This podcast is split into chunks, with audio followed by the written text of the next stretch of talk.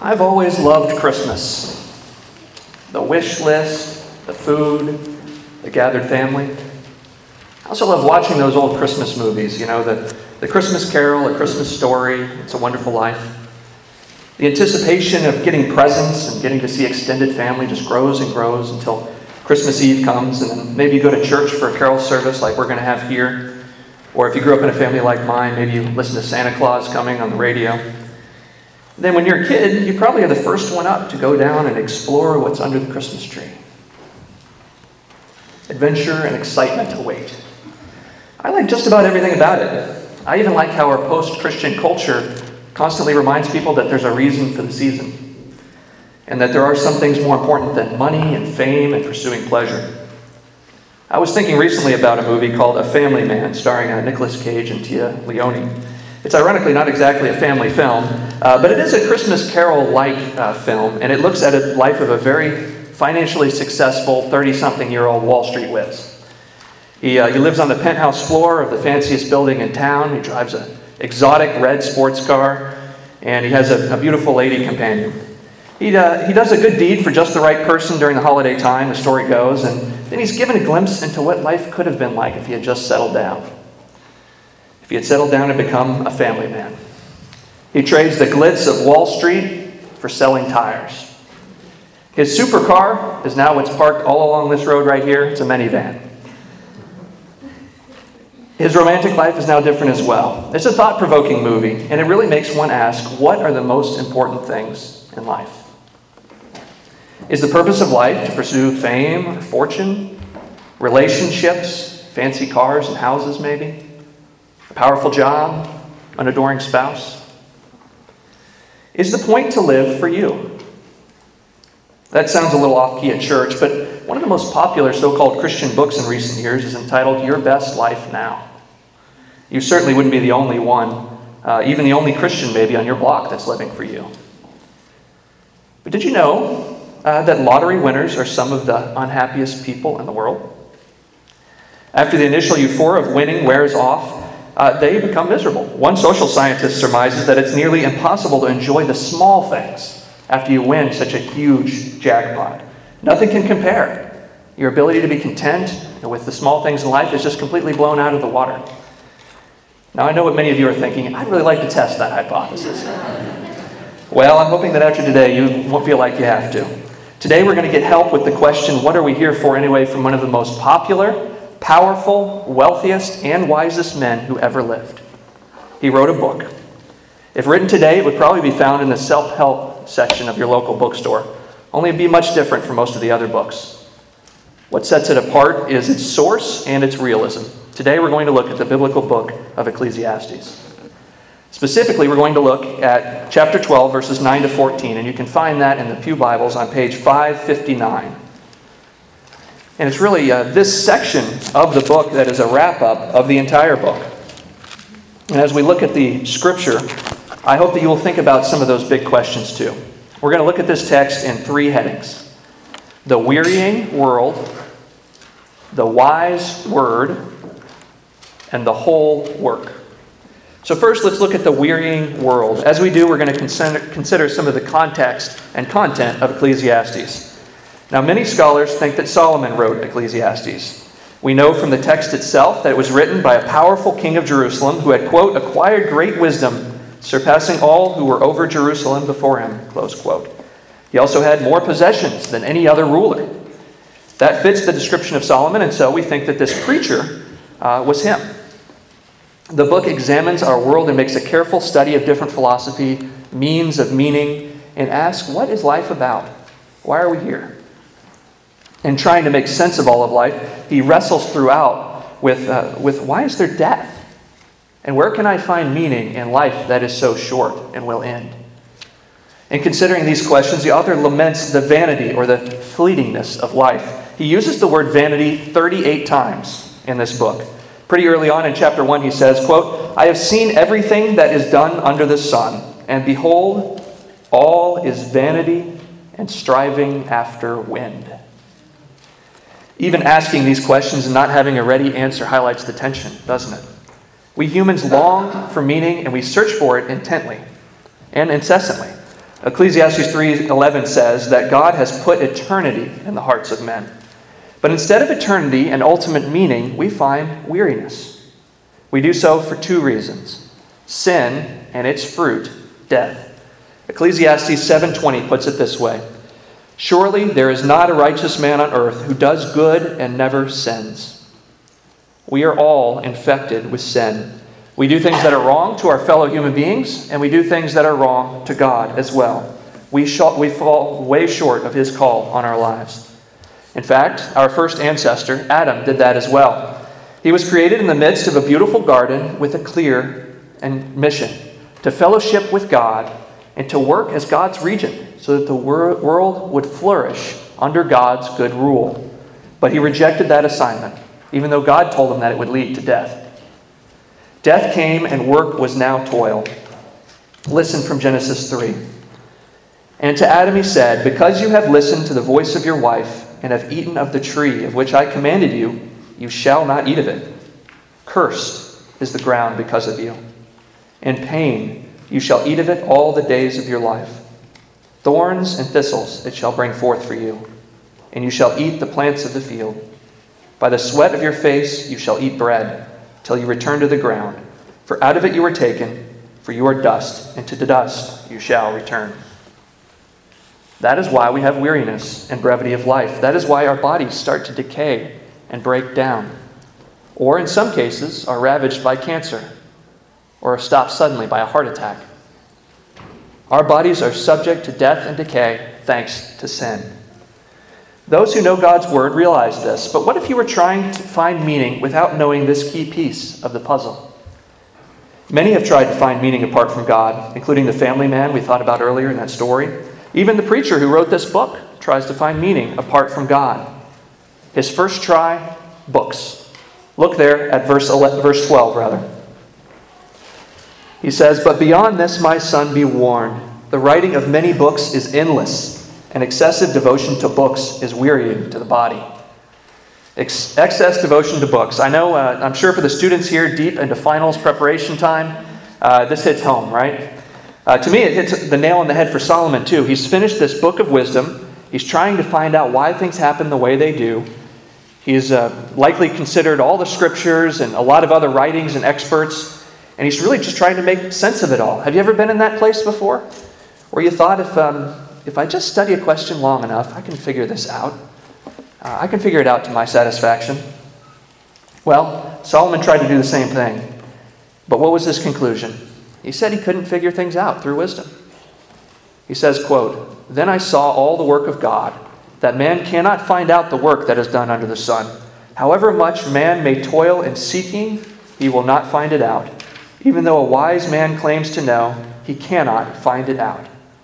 He says a little bit later in the book, as you, do, as you do not know the way the Spirit comes to the bones in the womb of a woman with child, so you do not know the work of God who makes everything. I dare say if the wisest man who ever lived can't figure it out, then you and I aren't going to figure it out through books either. Here, Solomon saves us the trouble of getting a PhD in philosophy. Excessive devotion to books is wearying to the body. It makes sense, too. The Bible says that knowledge can puff up. Some pursue it to justify their own action or to judge others, uh, perhaps to put themselves even in a way on the throne of God. Now, don't get me wrong, it's a good thing to challenge ourselves intellectually. We have nothing to fear from the world's philosophies. But we just need to realize that we're not going to find our ultimate meaning there. Solomon also tried pleasure, perhaps to a greater extent than anyone before or since. He wrote, Whatever my eyes desired, I did not keep from them. I kept my heart from no pleasure. And remember, he had the means to try it all. And he did. Good food, good drink, laughter, concubines, dancers, slaves, treasure, herds, flocks. If you lived today, you could add video games, vacations, movies, television, plastic surgery, uh, massages, facials, pedicures. Yes, some guys even get those. Uh, chocolate, organic foods, uh, iPhone, an iPad, and i whatever you could think of. He might even have the new Dodge Ram 1500 20 inch wheels. Not that anyone in particular might be interested in having that vehicle. You name it, and he would have it.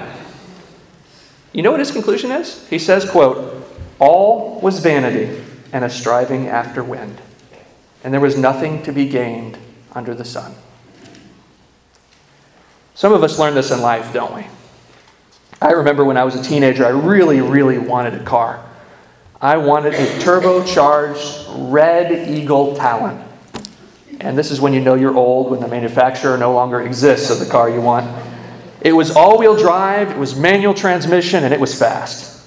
And when I got a scholarship, my dad uh, bought a used model for me, and it was great for a while. But anytime we get something we want, enjoyment wears out over time, doesn't it? Well, I didn't quite learn my lesson that a car wasn't going to lead to lasting joy. So some years later, I started to really, really want a big SUV. And uh, I guess I live by that old adage go big or go home because I got one of the biggest, a Ford Expedition. All right, so here was this Texan coming to Washington, D.C. and driving around a Ford Expedition, and it was awesome for a while. And then it became a pain to park, it cost a fortune to fill up, and it just couldn't live up to my oversized expectations. If you find yourself really, really wanting something material, remember that it won't bring you lasting happiness or meaning. It didn't do it for me, and it didn't do it for Solomon, and it won't do it for you either. Materialism is a real trap.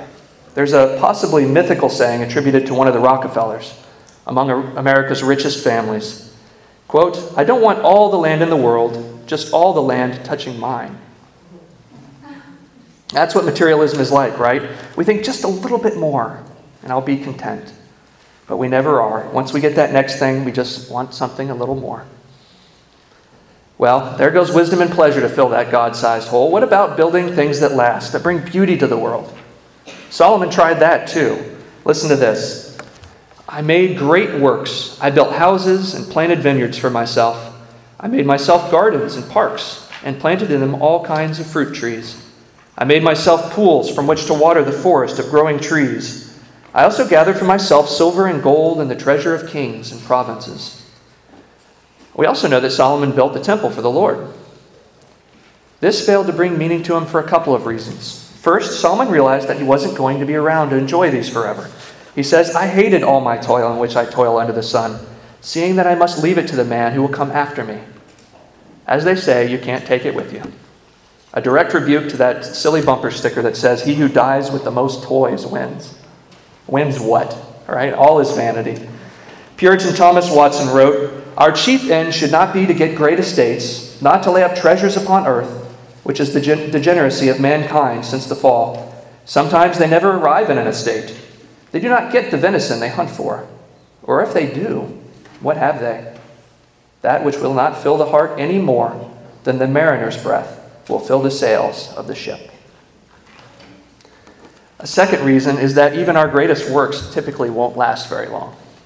Forget about houses, cars, and estates. Of the seven wonders of the ancient world, only the pyramids still stand, and they've been looted.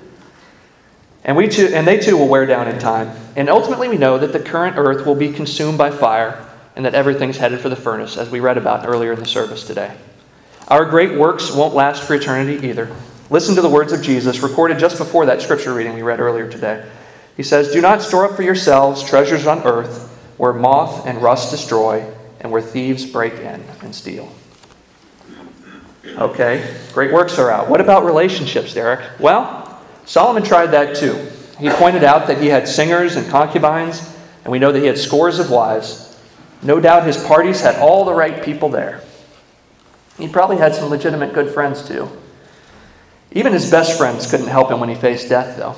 I was listening to uh, one preacher on Ecclesiastes, and he noted that it was uh, 12.5 that really hit home to him. Look down there. It says, Man is going to his eternal home, and the mourners go about the streets. Now, it isn't just people that don't know you that go about the streets, it's the mourners. It's the people that are actually sad that you're gone that go about the streets. It's those who do know you. So, this preacher from Texas humorously said, So, not long after the pallbearer lowers your casket, the pallbearers are all going to talk amongst themselves about where are we going to go eat lunch? Which Tex Mex place are we going to go to? That's just kind of the way things have to be, right? We have to continue on in our lives. Uh, now, we know that, our, that friendship is wonderful, companionship is meaningful, but it won't defeat death. Well, if study, pleasures, works, and relationships are out, what about reputation? Solomon does say in Ecclesiastes, a good name is better than precious ointment. And the New Testament says that elders in the church must have a good reputation with outsiders. But we need to be careful here. A reputation for honesty and integrity is really important.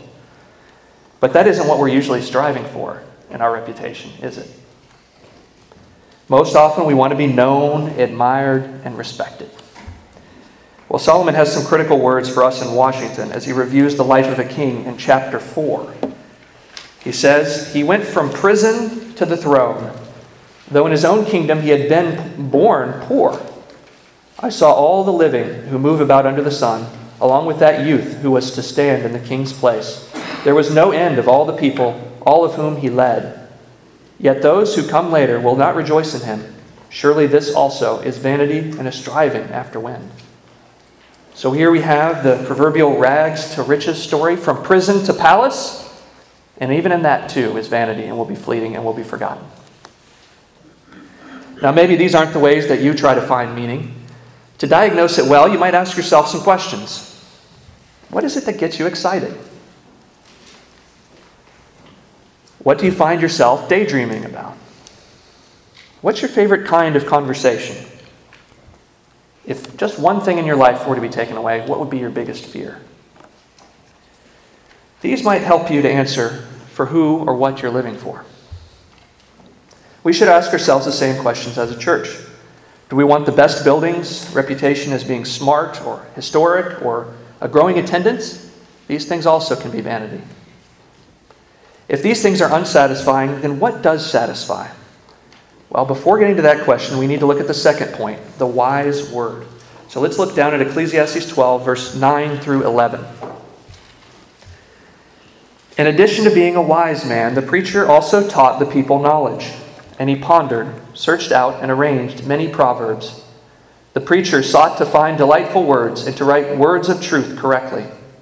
The words of wise men are like goads, and masters of these collections are like well driven nails. They are given by one shepherd. I want to make three brief points about the wise word from this text. First, these were given by one shepherd, and their words of truth. Uh, the one shepherd could refer to Solomon, uh, but the ESV editors, as you might notice here, and most scholars understand this to mean they're from God, our capital S, shepherd. From the famous Psalm 23 to Ezekiel 34 15, when God says, I myself will be the shepherd of my sheep, and I will make them lie down, declares the Lord God. We know God the Father is called a shepherd in the Old Testament. And of course, Jesus is repeatedly called the shepherd of Israel in the New Testament. He even declares himself so in John 10 11, among other places. Into this fallen world that is marred by sin and by death, we have a wise word from above. We need that word from God who's not corrupted by our fallen world. Scripture, these words of wisdom are from God. Paul's second letter to Timothy puts it this way All scripture is God breathed and useful for teaching, rebuking, correcting, and training in righteousness. Scripture in several places self attests to its inerrancy and its source, and there's many good reasons to believe it so. Jesus himself considered Scripture to be from God. In Matthew 4 4, Jesus noted that man does not live by bread alone, but on every word that proceeds from the mouth of God. Wayne Grudem noted about this text in the context of Jesus' repeated citations from Deuteronomy to answer every temptation, that wor- the words that proceed from the mouth of God are the written scriptures of the Old Testament. Paul and Peter both refer to the New and Old Testament as scripture in different places as well. Second, these words are written in a particular context through human means. The preacher, quote, says here, sought to find delightful words. Just because Scripture is God breathed doesn't necessarily mean that He dictates every word, though He often does. Think about examples in Revelation where He tells the author he's instructed to write these specific things to these specific churches. But elsewhere, we see where human authors use great care, and as it is here with Solomon, or even their own training and experience. For example, Luke, in the first few verses of the gospel he recorded, notes that he wanted to write an orderly account, perhaps reflecting a bit on his own background. The words of Scripture are often then very much the words of the human author, but are also exactly what the sovereign God wants recorded in his Scripture. Here we get to benefit from Solomon's wisdom and experience in his writing while knowing of God's divine authorship and authority in the words as well. Third, the words are like well driven nails or like goads. They are meant for our good and to bless us. Well driven nails are good because they're stable. In our world that is constantly changing and challenging God, The, the, the words from the preacher and all of Scripture are like well driven nails that provide us with a sturdy place to put our feet. I dare say none of us want to be on a deck that is put together with something other than well driven nails, or that's nailed in the wrong places. But God's Word is like a well driven nail. It's also like goads or a sharp stick used to keep animals moving. It keeps us on the right path. In the 21st century, we might say it's like a GPS. It lets us know the path of honoring and obeying God. God's wise word is essential for us as we journey through this weary world. It's also essential for us as a church. Let's preach and teach and counsel from the Word of God, the wise Word not tainted by our fallen world. Well, now, with that helpful foundational understanding of God's Word, let's see what it says about the meaning question we thought about. We're calling this last point the whole work. What does Solomon say in this book that we should do? We've seen what we shouldn't do trust in wisdom or pleasure or great works or relationship or reputation. So, what's left? Well, we have wise words from Solomon throughout the book that I want us to look at first. It is said in slightly different ways, but at least three times Solomon says something like, Enjoy the small things in life. He says in 224, There is nothing better for a person than that he should eat and drink and find enjoyment in his toil. This also I saw is from the hand of God. He says nearly the exact thing in 313 and in 815 again. And perhaps most critically, he says this in 6:3. If a man fathers a hundred children and lives many years, so that the days of his years are many, but his soul is not satisfied with life's good things, and he also has no burial, I say that a stillborn child is better off than he.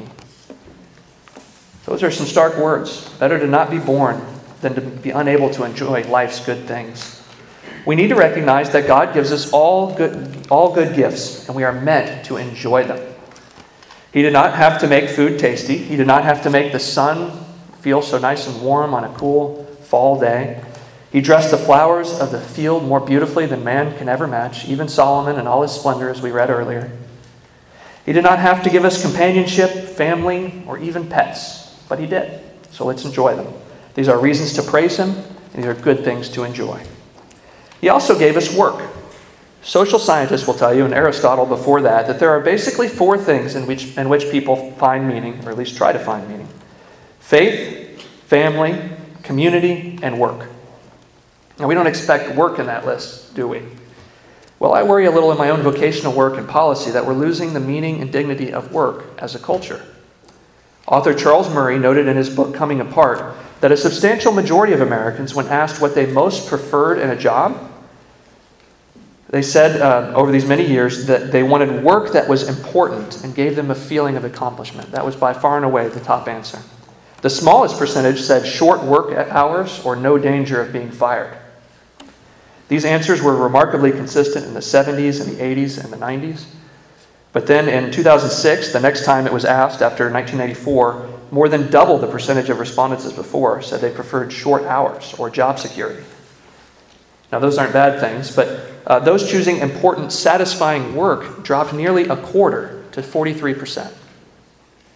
Work is becoming less something we do as a vocation to becoming something that produces a payday with the least inconvenience and effort.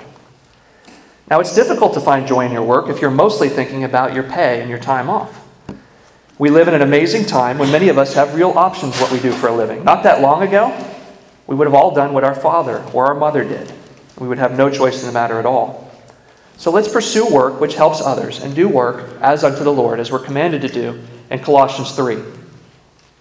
There it reads Obey in everything those who are your earthly masters, not by way of eye service as people pleasers, but with sincerity of heart, fearing the Lord. Whatever you do, work heartily, as for the Lord and not for men, knowing that from the Lord you will receive the inheritance as your reward. You are serving the Lord Christ. By working for God, we can find joy in our work, whether it is prestigious in the world's eyes or not. When we understand that how we perform our job reflects on Him, then we can and find that joy and satisfaction in our work. Work, after all, is a pre fall institution. It is harder now and involves toil, but the command to work predates the fall. I remember a scene from a movie about a world famous surgeon who grew up very poor. His single mom had a grade school education and cleaned houses. There's a scene where a man who hired her to clean his house finds her and says, These floors, did you do these floors? She says, Yes, yes, I did. They're so shiny and clean, he says. She says, Well, I don't know who was cleaning these before me, but they didn't do a very good job. I take pride in my work. Now, it just sends a chill up my spine. I hope it does for you too. To do something excellently, to do something well, should give us great pleasure. And to see good work and to be on the receiving end of good work should give us pleasure as well. We're told in Philippians 4 that whatever is lovely, whatever is commendable, if there is any excellence, if there is anything worthy of praise, think about these things. What you have learned and received and heard and seen in me, practice these things, and the God of peace will be with you. So let's practice excellence in our work, whatever that work may be. Is it any wonder that a, single mom with such an attitude raised a son to grow up to be one of the world's best surgeons? I must have learned that work ethic from her, and both of their work is admirable. Well, we can find enjoyment in food and drink as well. They taste good, in case you didn't know. Uh, as long as we do not take these good gifts in excess to gluttony, let's receive them as good gifts from God and savor them. And let's share those blessings with others as well as a token that these are all good gifts from God. The Westminster Confession says that the chief end of man, that, that uh, what he was made for, is to glorify God and to enjoy him forever. That means enjoying him in prayer and meditation and reading his word, and fellowshipping with his people. And it also means enjoying his good gifts of food, of work, and of drink. But we can't leave our whole work there. We must look at Ecclesiastes, the last two verses here, verses uh, 13 and 14 of chapter 12, the very end of the book of Ecclesiastes. There it says, The conclusion, when all has been heard, is fear God and keep his commandments. Because this applies to every person, for God will bring every act to judgment, everything which is hidden, whether it is good or evil. Here is the ultimate conclusion Solomon has considered all the human nominees for purpose, and he found them wanting. Here's how Sinclair Ferguson, a theologian who wrote about Ecclesiastes, put it If the eternal alone can meet our deepest needs, it is hardly surprising that we are left frustrated and spiritually hungry by the temporal. Turn away from God, who alone can satisfy you, and it is inevitable that you will be dissatisfied with lesser and ephemeral pleasures. We need God, and Solomon tells us so. So does the psalmist in Psalm 73. He says, There is nothing on earth that I desire besides you. My flesh and my heart may fail, but God is the strength of my heart and my portion forever. Paul goes on uh, so far as to call all things rubbish compared to knowing Christ. And that's what Solomon is saying here. More specifically, he's saying that we should fear God. So, what does he mean by that?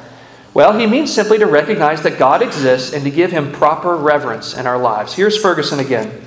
To fear God is to be sensitive to both His greatness and His graciousness. It is to know Him and to love Him wholeheartedly and unreservedly. To fear God, to trust God, to love God, and to know God. These are really one and the same thing. We cannot treat Him like a talisman or a good luck charm. We must recognize that He's the creator of the universe and the rightful ruler of our lives. We ought to fear Him and not men. What can men do to us? Do yourself a favor this year and read the book When People Are Big and God is Small. It could change your life. Written by Ed Welch, it diagnoses what is all too common in our lives. We are so consumed by what other people think of us, wanting to shape their impressions of us in a positive way. And we work hard to hide any faults from them. And we're comparatively oblivious to what God thinks. So this book seeks to turn that around, and it is wonderful for your soul.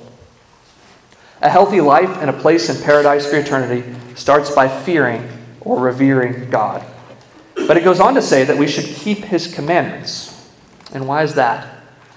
Because the text says, For God will bring every act of judgment, everything which is hidden, whether it is good or evil.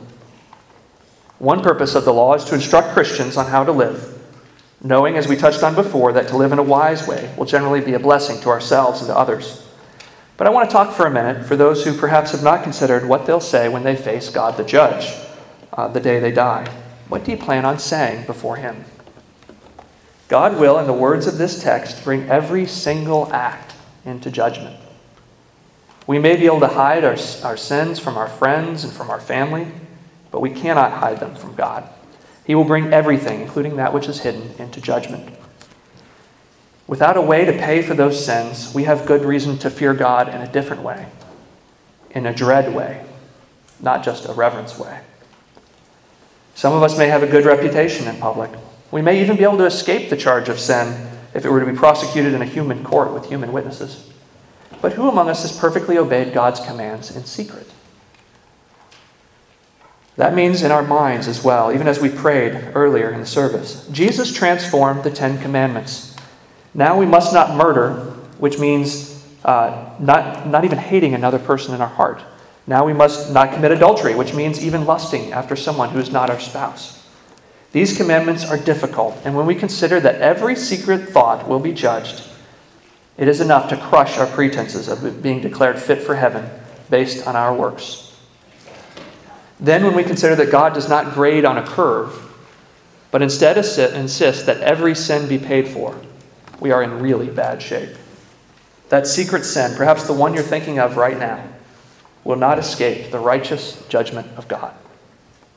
That alone is enough to keep you out of his perfect paradise of heaven and consign you to a place where you'll pay for that sin for all eternity. And this is where we're going to conclude. We've seen that our world is messed up. It's not how God originally created it. Our ancestors, Adam and Eve, rejected God, and we have too. When we consider our secret sins, we dread the God who will bring them into judgment. But there is hope. The hope is the one who is the true shepherd. The one who the Bible says is the wisdom of God, and who becomes to us righteousness, sanctification, and redemption. He is Jesus Christ. He is much better than Solomon. Solomon built a great temple for God, but Jesus Christ himself is the new and greater temple of God. Solomon was a prodigal son and a sinner in many ways, but Jesus obeyed God perfectly in public and in every secret way. He did not seek fame or pleasure or fortune. He came as a lowly baby born in a manger. He was a carpenter, not an earthly king. When Satan tempted him with rule over the whole world, he refused by responding with wise words of Scripture. He obeyed his Father in heaven and was obedient even to the cross. God examines all his secret thoughts, and Jesus passes with the highest honors. Why did he die then, you might ask? Solomon wrote about well driven nails. Jesus absorbed what were doubtless well driven nails by Roman soldiers. Those nails pierced his hands and his feet as he hung from the cross. He died as a substitute in place of all of those who would repent of their sins and trust in him believing that he paid the penalty for their sins. Jesus said this as recorded in John's Gospel Truly, truly, I say to you, whoever hears my word and believes him who sent me has eternal life. He does not come into judgment, but has passed from death to life. Proving that he too had passed from death to life, Jesus rose from the dead and ascended to heaven. Jesus is the one who relieves our fears of death, and most especially of facing God. By trusting Him, Jesus will cover our sins and give us His righteousness, permitting us to follow Him by dying to ourselves and living to Him.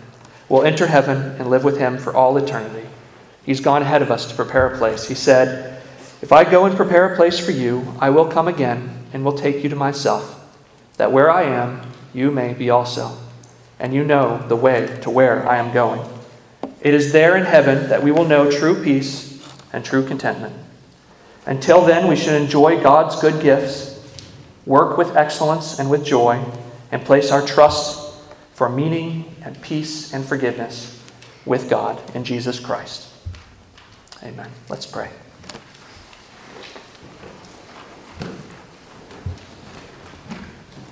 Our Father in heaven, may we love you with all of our heart and all of our mind. May we throw away all the vain things that charm us most. May we cling to your wise words and seek to follow you, and trust in the Lord Jesus Christ for our salvation, our peace, and our contentment. You have spoken into this dark and sin filled world. May we heed your voice and love and follow you. In Jesus' name, amen. Our closing hymn is found as an insert in your bulletin. It is Amazing Grace, How Sweet the Sound.